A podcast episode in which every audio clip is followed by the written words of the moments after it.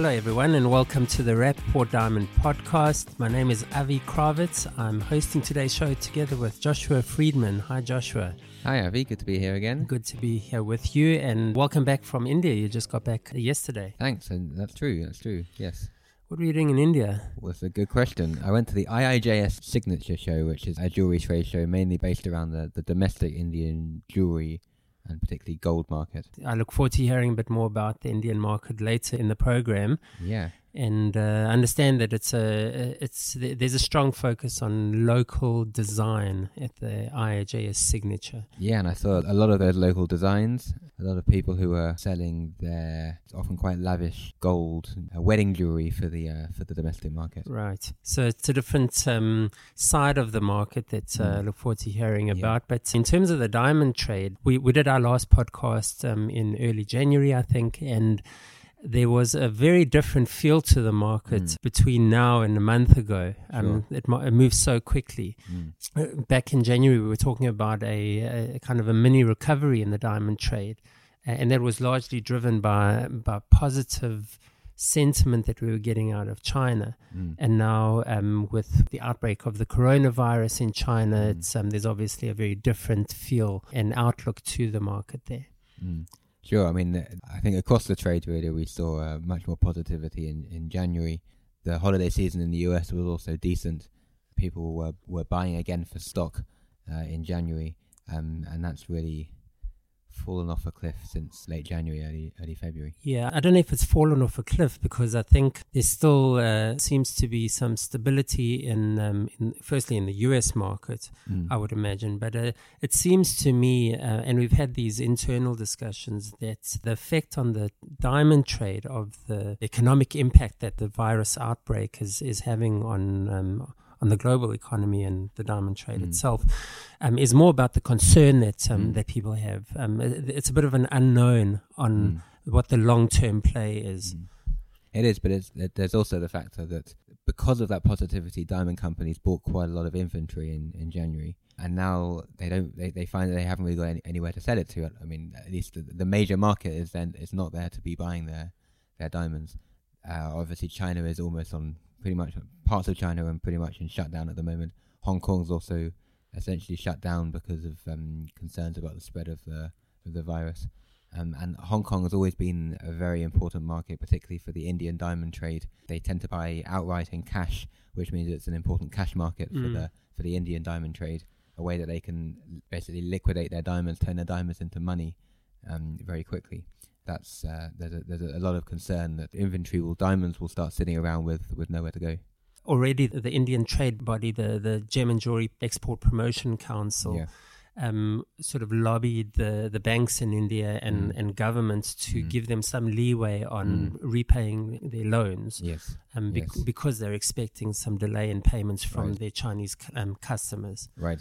A lot of whom are, are not working at the moment, or they're they're working on a, a much lower capacity than normal. Right. I mean, let's put a bit of order to um, the whole crisis. And if we look at the different segments, first from a retail point Mm. of view, and from a Chinese and Hong Kong retail point of view, the outbreak couldn't have happened at a worse time. Right. Um, it was, what, a week before the Chinese New Year, or during that Yeah. Chinese New Year Yeah. week Yeah. that it first aired. Yeah, I mean, um, we were discussing before that ma- many sales in a, ahead of the Chinese New Year would have taken place, uh, but the Chinese New Year itself is a very important time for people to go out to, to spend some money, um, particularly to go traveling to, to basically become.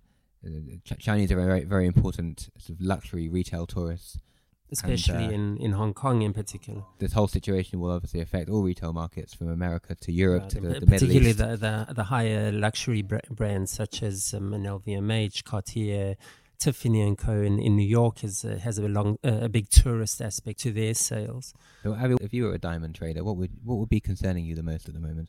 With regards to the coronavirus Yeah, or yeah. other other factors, Uh, there's been- no shortage of other such- things. It's been such a difficult year in, in 2019, but this is a new challenge, and Mm. um, and the uh, what we've seen, what we've seen in the last number of years is that um, from from my from my point of view, the um, the, the the U.S. market is the the stabilizing factor for the diamond industry, Mm. and so when we've had good years or bad years, they've tended to be influenced by what's happening in China and possibly India, but I, I think more on the uh, on the Chinese consumer consumer side. And so I would be concerned about how long the Chinese um, diamond buyer, essentially the the jeweler, mm. Is going to be stuck with um, with their inventory. Mm. It appears that they um, there was decent buying in the diamond market from from Chinese um, jewelers um, as they stocked up for the Chinese New Year. Um, and their stores have now been closed for a month, and and we we don't quite yet see a, um, a an end in sight. So it seems to me that they're sitting with a lot of inventory in their mm-hmm. stores, mm-hmm. And so we don't quite know when they're going to be back in the mm-hmm. market. Mm-hmm. And so, as a diamond um, supplier, that's what I would be concerned mm-hmm. about. Yeah, and that Hong Kong retail market has, has really just had one crisis after another, hasn't it, Avi? Yeah, well, I mean, when we look at the Hong Kong show, mm. which you were planning to attend, yeah. um, was supposed to happen in the beginning of March, they've postponed it now to to mid May. I think it was around the 18th of May. Yeah. Um, but uh, when we look back at the last two or three years, how often these shows have been affected by um, external factors that no one's got any control over. I was in Hong Kong for the September show, um, I think it was a year or two ago, where there was a typhoon and the show shut down for a day or two. You know, and then last year was the was the protests and now this epidemic is is mm. having a, an, an, impact on mm. their on their business, and it's mm. just been one thing after the other. And it's probably the uh, of all of these factors, it's probably the most intense, at least in the short term. The protests were were significant, but uh, it was still possible to do business in Hong Kong, uh, right. just with some yeah. restrictions. But this has really sh- shut a lot of things down. It has been the most intense for the for the local market, and there's still some uncertainty as to how this is going to affect the diamond market, and the implications could be quite wide, um, extending also to the United States. I think one of the, one of the potentially biggest um, impacts of this, I don't know if you agree, Avi, is uh, again Chinese tourists are very important in supporting luxury retail sales in the US. We see this from particularly from Tiffany, that their performance, their their, their financial success is often um, largely influenced by um, the extent to which Chinese tourists are spending. Um, last year we saw a big decrease in that because of the, the trade war that left fewer dollars in the pockets of Chinese tourists because right. the, the Chinese yuan currency became weaker. My rough estimate would be that this is going to be an even more significant impact as you mentioned earlier, the the, um, the there's no there's no travel over a busy travel period for Chinese tourists. So I would agree with you that on the on the luxury brands, their their sales would take a hit from the lack of Chinese tourists buying. Um, but also in terms of um, sourcing from China, mm. the United States is an importer of um, yeah. of finished jewelry, um, primarily, um, less so loose diamonds, parts and, and accessories as well the boxes that you that you sell your jewelry in, a lot of that is likely to come from from places like China. Um, it's it will have a yes quite quite a significant impact across the supply chain. Well, it's been a, a, conversation that retailers in the United States have been having for the last year. We visited this issue when it was announced that jewelry items would be included in a, in a tariff hike um, on uh, imports to the United States from from China. And so various retailers were saying that they would have to look at different options um, for sourcing their goods. Signet was yeah. was was the most significant of them. Yeah, and th- this gives them yet another reason to do that. But uh, yeah, yeah, I, I, w- I wonder uh, if that was implemented. Um, that's something we would need to yeah. need to ask um, yeah. various retailers, including mm. including Signet. Mm. Would be interesting to mm. do an update on mm. on that if they did actually reduce their mm. um, their buying from the Chinese um, uh, um, man- jewelry manufacturer and, yeah. and, wholesale market. I was actually speaking to someone at the show in India, who um, an Indian jeweler who um, has quite a big business exporting to retailers in, in the Middle East, and and there he says a, a large percentage of their of his clients' retail sales are to Chinese tourists, mm. and that's going to collapse. Yeah, well, it's every market. Um, mm. you know, it's not mm. just uh, you know Tiffany is strong in New York, but Cartier and LVMH and the uh, mm. other European luxury brands they rely on uh, tourist spending at the European locations. We, we haven't heard much from the companies um, indicating mm. what they expect. I guess we'll have to wait till till the next earnings season which I don't think is too far away. That'll give us our, our best indicator, I think. So yeah, the, the sentiment has changed, and the outlook for the year has has been dimmed. I think, Mm. As I said, it, uh, I think it's more about um, the uncertainty and the and the, the concern that, that it brings. We haven't really seen a big movement in sort of diamond pricing or a dramatic drop in um, in in trading. You know, while the while the Hong Kong show has been postponed, other events have continued. Yeah, so you, you spent a little bit more time than I did at the uh, International Diamond Week in Israel last uh, last week. What, how how are people feeling there, Avi? Firstly, I think it was an important event for the local market because it kind of lifted everyone's spirits. You know, it, it's difficult to call it a show because it's not a jewelry fair. It's on the trading floor in the in the Israel Diamond Exchange, and what it does is it brings a crowd. Um, everyone comes from their offices and, and congregates on the on the trading floor, which is in itself has a positive effect on on the mood, and people are talking to each other and they're seeing their goods. You know, so so there was a good atmosphere I felt at the at the show. They um the the exchange did a did a great job, I think, in putting together a program and the layout of the events. It wa- it was tarnished a bit that the the Chinese Yeah. delegation had to cancel. Yeah. There, there were two, I think, two delegation delegations from China and from Hong Kong, Macau, um, that did, that couldn't come. Um, but again, it was uh, it, it was more of a local event, and and people did a bit of business. These um, diamond weeks, as they put them, the you know the different bourses have them um, at different times of the year. Um, in Israel, in New York, in uh, in India, in Antwerp as well. They're kind of a, a throwback to the old days of how the diamond trade used to operate. You know, A lot of people in India actually were saying that for loose diamonds, the importance of trade shows is really declining. Um, so much can be sold online, um, on WhatsApp. Jewelry is still more important because you you can come to a show and you can get a feel of the designs and the the look and feel of, of jewelry. But I think this is something that certainly you've been writing about Avi, for the yeah, last I mean, few years. we, I, I was Yeah. ta- I was talking to one of the, there were actually a few um, in, interestingly a, a number of Indian buyers at the Diamond Week in Israel, Mm. and I was speaking to one of them. We were saying that at the big shows, the loose diamond section is actually more about showcasing the service that you provide. yeah, And that's sort of evolved to being a technology play. yeah, when I walk the corridors of the different shows, the Indian and Israeli uh, suppliers of loose diamonds are calling me not to see their goods. yeah. And they're saying, come look at my platform, look what we've done with our imaging technology, um, etc. And and I guess that's what the what, what your average jeweler is looking for in a diamond supplier. It's about the service that they can provide. Um, today, with the online platforms that you have, everyone has access to the same diamonds. Essentially, it seems. Yeah, and there's- also the branding sense. Your company brand has to be seen, particularly if your competitors are there.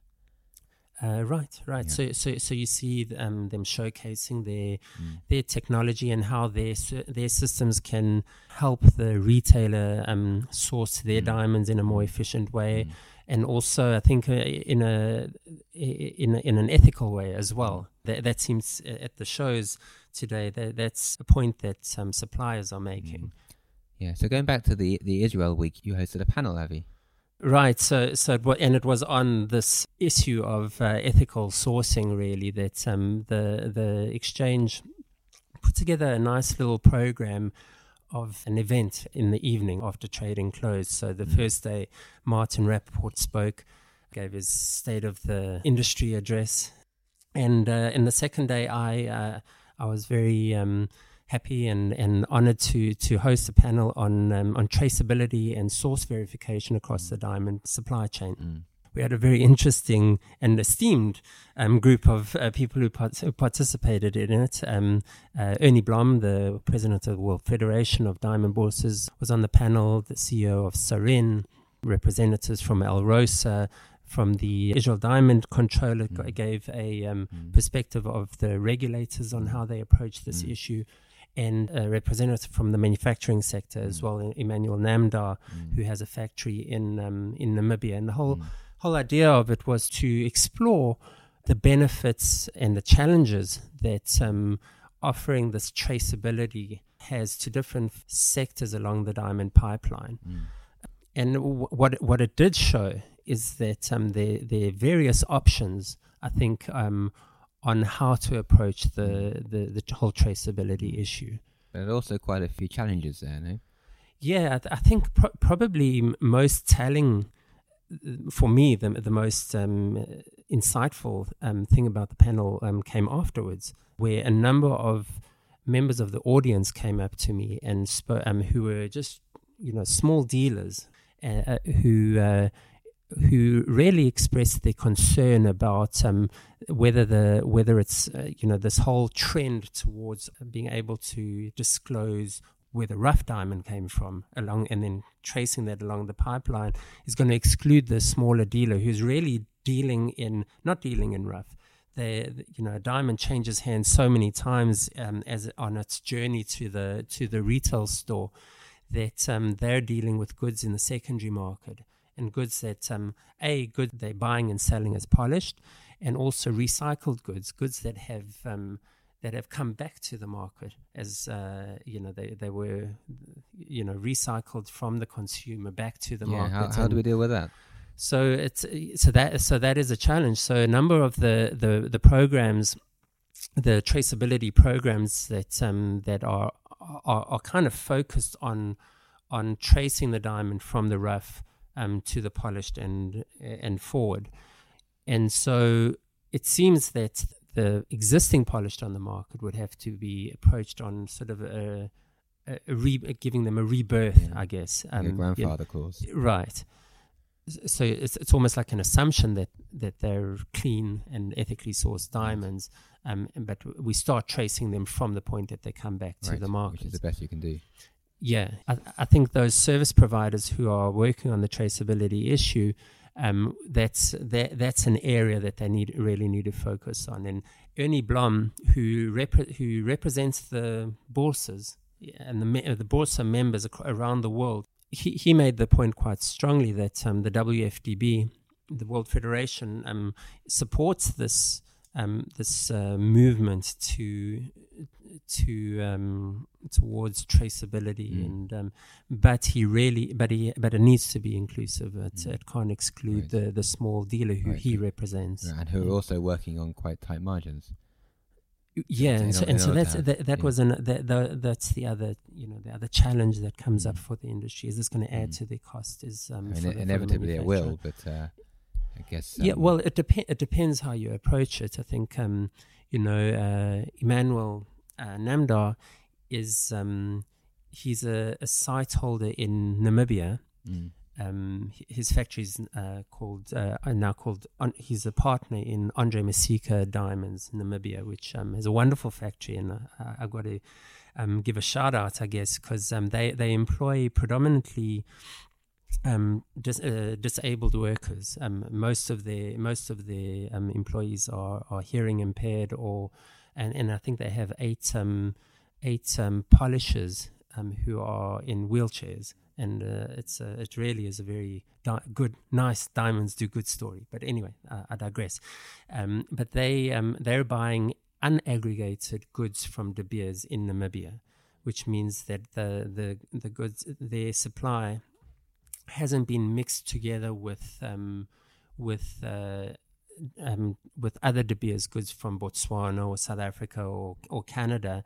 And so on the invoice, it says that the diamonds are um, are from Namibia, and so that immediately um, from the source gives them that um, that country of origin story, um, and so and so and then they plug it. Then they and then they're working with the with the Sarin system as they go along anyway. Um, and so there is a there is a, a, relatively low cost plugin mm. um, to add that traceability through the through Yeah. the, the, the manufacturing process. And talking of uh, the diamonds doing good stories, um, there was a um, in- interesting um, uh, documentary that came out recently uh, that uh, did quite a lot of rounds in uh, social media and made it onto our website. What was that all about? Yes, so it's- it's not the the story isn't really just about um, traceability and and uh, country of origin and source verification. It's about it's about um, being able to tell the positive story that is unfolding in the diamond industry and the good that the industry um, contributes to to society. Um, and uh, and and that was highlighted beautifully in the last um, in the last few weeks, um, where um, Livia Firth, who is the wife of the actor Colin Firth, um, has a has a, a, blog called Fashionscapes, which um, highlights sustainability issues um, in the fashion industry. And um, well, it's not a blog; it's a it's a series of mini documentaries. And um, this, I think, this is the third one that she's done um, where she highlighted um, the diamond industry in Botswana and the and the contribution that um, diamonds has made to the to the country, to individuals in the country, um, and the society in general. And the the beauty of it was that, to my knowledge, it wasn't um, funded by anyone in the industry, as often um, you know these uh, these these um, stories can can be. Um, it was just an independent um, journalist who went into Botswana and wanted to tell a, tell a positive story um, that we know um, is uh, you know has been the the story of the the diamond industry in Botswana. And so these sustainability issues are, are, are gaining traction, and I think we need to put those stories out there. Um, you you you you met um, in in India this uh, this last week with uh, with Star Rays, who's doing some interesting work. Yeah, I met with um, with Star Rays. They're a, um, a diamond manufacturer based in Mumbai. They've got a factory in Surat, a, city in um, in in India that's uh, um, a big uh, the, the, biggest uh, city for diamond manufacturing. And uh, they plan to go carbon neutral, which means they plan to have no net um, uh, contribution of carbon emissions to the atmosphere. Um, they are not the only diamond company that are looking uh, looking uh, looking into this. There's a, um, a, an organization called Carbon Expert, which uh, advises companies on how to achieve things like this, how to become carbon neutral. Um, they told me that they're working. They're currently advising 12 uh, diamond companies, diamond manufacturers. Um, uh, one of them being a, a site holder in Canada, um, and Starray is a, a, um, also a site holder, a De Beers client um, um, in in India. Uh, they have outlined a few interesting uh, plans how they're going to do this. Um, they want to um, do um, well, uh, uh potentially um, use renewable energy, but they admitted that this was that would be quite difficult to implement. Um, but also keep control of um, how much energy they're using, making sure people are turning their lights off, turning their computer off, um, not not printing unnecessarily, not using reusable plastic, um, all these things that increase one's carbon footprint, um, uh, and also watching how its employee their employees are are getting to work, how they're commuting, and making sure they're getting a bus and not hmm. all individually driving. Um, no, the um, uh, the the the challenge, what possibly the biggest challenge in all of this and I, I don't believe that they're um, that Star Rays are um, are targeting this at the moment. But uh, it's it's even harder to control um, the the diamond foot the, the the carbon footprint of your of your supply chain, um, and that's that's where it gets very complicated. Um, how much how much does this rough diamond contribute to global warming? Right, how right. much uh, how much does um, uh, all the shipping, all the uh, all, all the various things that go on in order to um, in order to bring various raw materials and other supplies into into the company. Mm. Um, how how does that um, how much does that impact the environment? And I think that's something that um, inevitably the diamond industry will start looking at um, in the coming years, particularly given how important this is to many millennial consumers. Mm. Well, w- we know that um, De Beers is doing some work on uh, to to um, to make the I forget which mine it is. Is it the Is it Gahcho Kué? Um, to be the first um, carbon neutral diamond mine. Yeah, they're testing it at that mine in, in Canada. Right. Um, yeah. And I think they have plans to test it out in Botswana as well, from what I remember. Mm-hmm. Um, but that's that's actually a very innovative in- innovative way that they're doing it through um, uh, seeing whether you can store carbon inside kimberlite, it's which us. is the, right, the rock right. that you yeah. get diamonds from. Um, Star Rays don't have any diamond mines to do that with. But uh, the the way I mean the the, the general, although this whole thing is, is quite controversial, the, the standard way of of of, of ensuring a, a you know zero impact is um is carbon offsets, which is buying investments in um in mm. in things like growing trees and other things that have a positive right. impact on the environment. All right. Well, I guess um, uh, you know, it's uh, th- there's a macro and a micro um, level that one can approach this, and Mm. and um, as an employer, um, it sounds like they're they're having an influence even on their on their employees, Yeah. um, and uh, I guess it's a it's a it's a lesson for all of us. We we should um, Mm. take more public transport and not fly business, Joshua. right?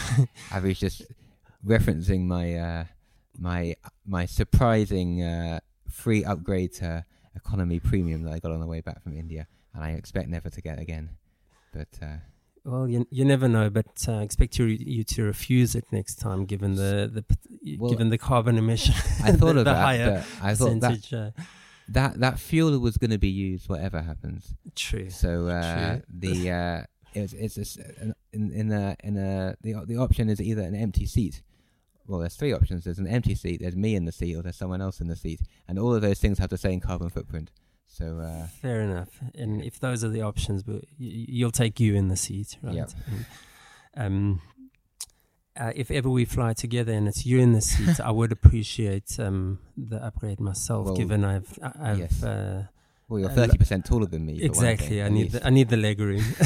okay. Anyway, so so I'm excited to hear about your your your um, trip to India.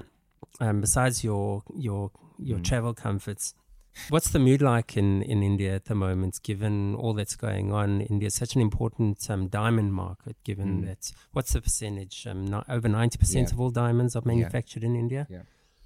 Um, so the the mood is quite mixed. I would say in the in the diamond industry, I I, I managed to meet with a few diamond traders there and manufacturers, and, and they um they, they a lot of the problems that have been there for the last year or so or more um are still there. Uh, tight liquidity um and very tight uh, profit margins when you manufacture rough into polished. Um, uh, and possibly most importantly is the the um, a, a significant decrease in the amount of bank credit that diamond companies are getting from, from banks in India. Right. Um, and all these things leave, compa- leave companies as very tight ships. Um, they um, they have very very little cash, you know, very very challenging cash flow situation, um, and um, the uh, that credit situation doesn't seem to be improving much, and there's not much Mm. outlook for that. Um, on on the plus side, there were a few alternative sources of finance that people mentioned to me, um, but uh, one one of the one of the biggest um, challenges in a in a difficult market like we've had in the last year is how to um, reduce your production um, without your polished production without laying workers off and um, there's a very strong culture of loyalty to workers in India Yeah. and the companies don't like laying workers workers off if they can avoid it Mm. um, and I asked a few um, a few people, why don't you just pay them to stay at home? Um, isn't that better than buying unprofitable rough? Um, and uh, the answer was very firmly that that's not really a viable option. Um, but what a lot of them are doing, um, in fact, is by is is polishing more lab grown diamonds. Um, and there's been a huge increase um, in the you know every month we're seeing an increase of maybe in the range of ninety percent year on year increase in um, Are, are in- they are they shifting to lab grown because there's a demand for it, or or because they because it's a cheaper way to keep their, their workers busy? I think it's I think it's a bit of both. It's um it's uh, growing demand in, in the US for lab grown diamonds. It's um a way of keeping workers busy. It's also better profit margins. Mm. Um, very little investment. Um, you know, the cost of buying natural rough is obviously very high, um, and uh, buying buying lab grown rough is, is is much cheaper. Um, less of a feeling that if I mess this diamond up, I've lost lots of money. Right, Um, right. Tr- uh, It's a good way to train a, cutter. Right, yeah. But uh, no, one person was explaining that yeah, that, that, that you know, the, the big question of yield, wh- yield, which is always a always a big issue in the diamond industry. You want to maximize your yield on the rough. It's Mm. less of an issue in lab grown because the the rough that you're losing is just not that valuable right um, relative okay, to the relative to natural rough. right. Um, and we are seeing, as I say, a huge increase in India's exports of polished, Yeah, uh, polished, the na- uh, lab grown polished diamonds every uh, every month. and we we've seen it in our reporting as well that there's been Mm. an increase in uh, in manufacturers who are moving into this um, in, into lab Yeah. grown. Yeah, and it's it's it's big it's big companies. It's De Beers site holders. It's, Yeah, uh, yeah. it's you know there's probably a good. I think we've mentioned this in the previous podcast. Good five or ten Mm. uh, De Beers customers that are and big names that are that are exploring this. Um, on on the positive side, um, I um, there's a there's still strong gold demand in, in India. D- uh, India is a is a very important gold market um, for main, mainly two reasons. There's a strong wedding tradition there. Um, uh, people buy lots of wedding jewelry. Uh, the the entire family, not only the bride but the entire family will, will wear new jewelry for a wedding, um, and they'll spend thousands and thousands of dollars on it. Um, uh, although there's been a slight decrease in their budgets because of uh, you know, a weak economy there, Yeah. um, uh, people are still buying gold, and they also see it as a very strong investment. Um, and uh, a lot of people there were explaining that if at any time of the day or night you just want some cash and you've got Yeah. gold, you can Yeah. turn that into cash in a minute. Right. Right.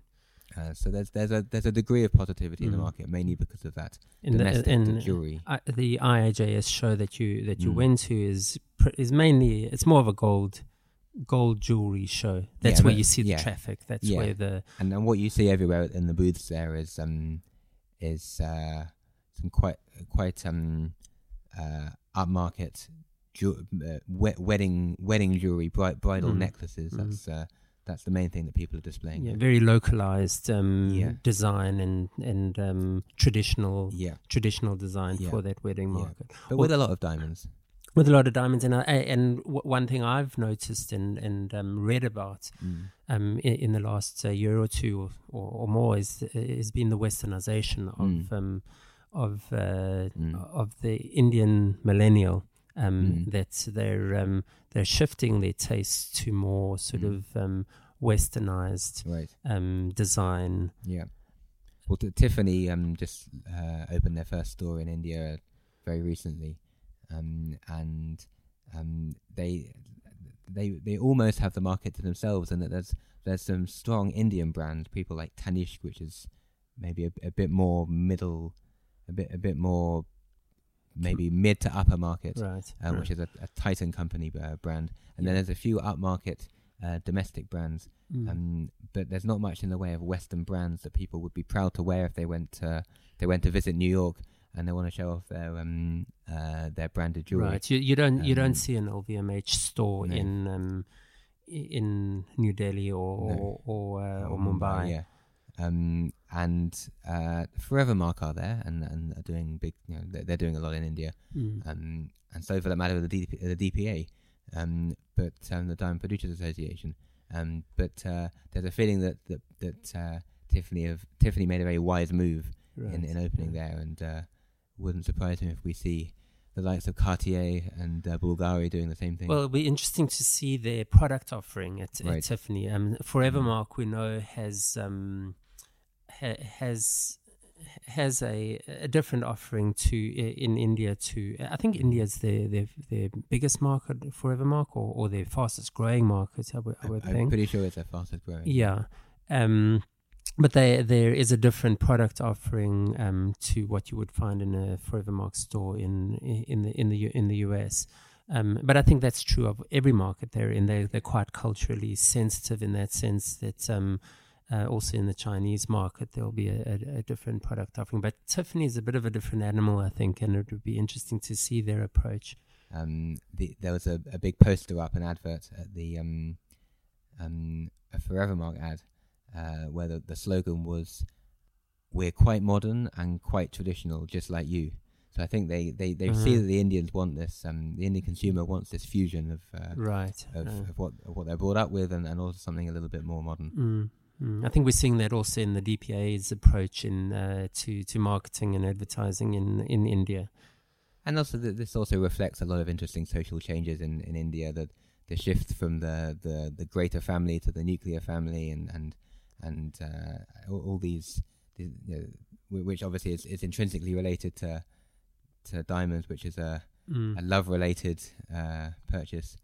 Yeah, there's there's definitely some important changes going on there. Yeah, absolutely. Well, it's um, certainly interesting times uh, that we're living through at the moment. Um, I think um, I think the next uh, the, the next few weeks and the, well, the first quarter is always such an important um, uh, period to for setting the tone in the industry, Mm. and um, and so there is a there is a certain tone that we've Mm. um, we've spoken about. That that said, that in the last few years, the the big the big crises seem to have happened in the middle of the year, and of uh, whether it was the protests in Hong Kong or the, the, the trade war escalation two years ago. Um, True, but the, uh, but the, the, the first quarter is is the, the, the period where, where where jewelers in the United States and in, in China are restocking, replacing um, goods that they would have sold during their, their holiday seasons, and so so we start we saw a bit of that in, in January, February, uh, or in January primarily, and uh, um, there's a bit of a, a mixed feeling in the market, I think, and uh, it's it really is um, uh, dependent on external factors at this time. and uh, uh, we'll very soon we've got the the, the February De Beers sight, which is always a, a an interesting indicator of what's going on in the market. It's you know, the the it shows us the the basic core demand for diamonds.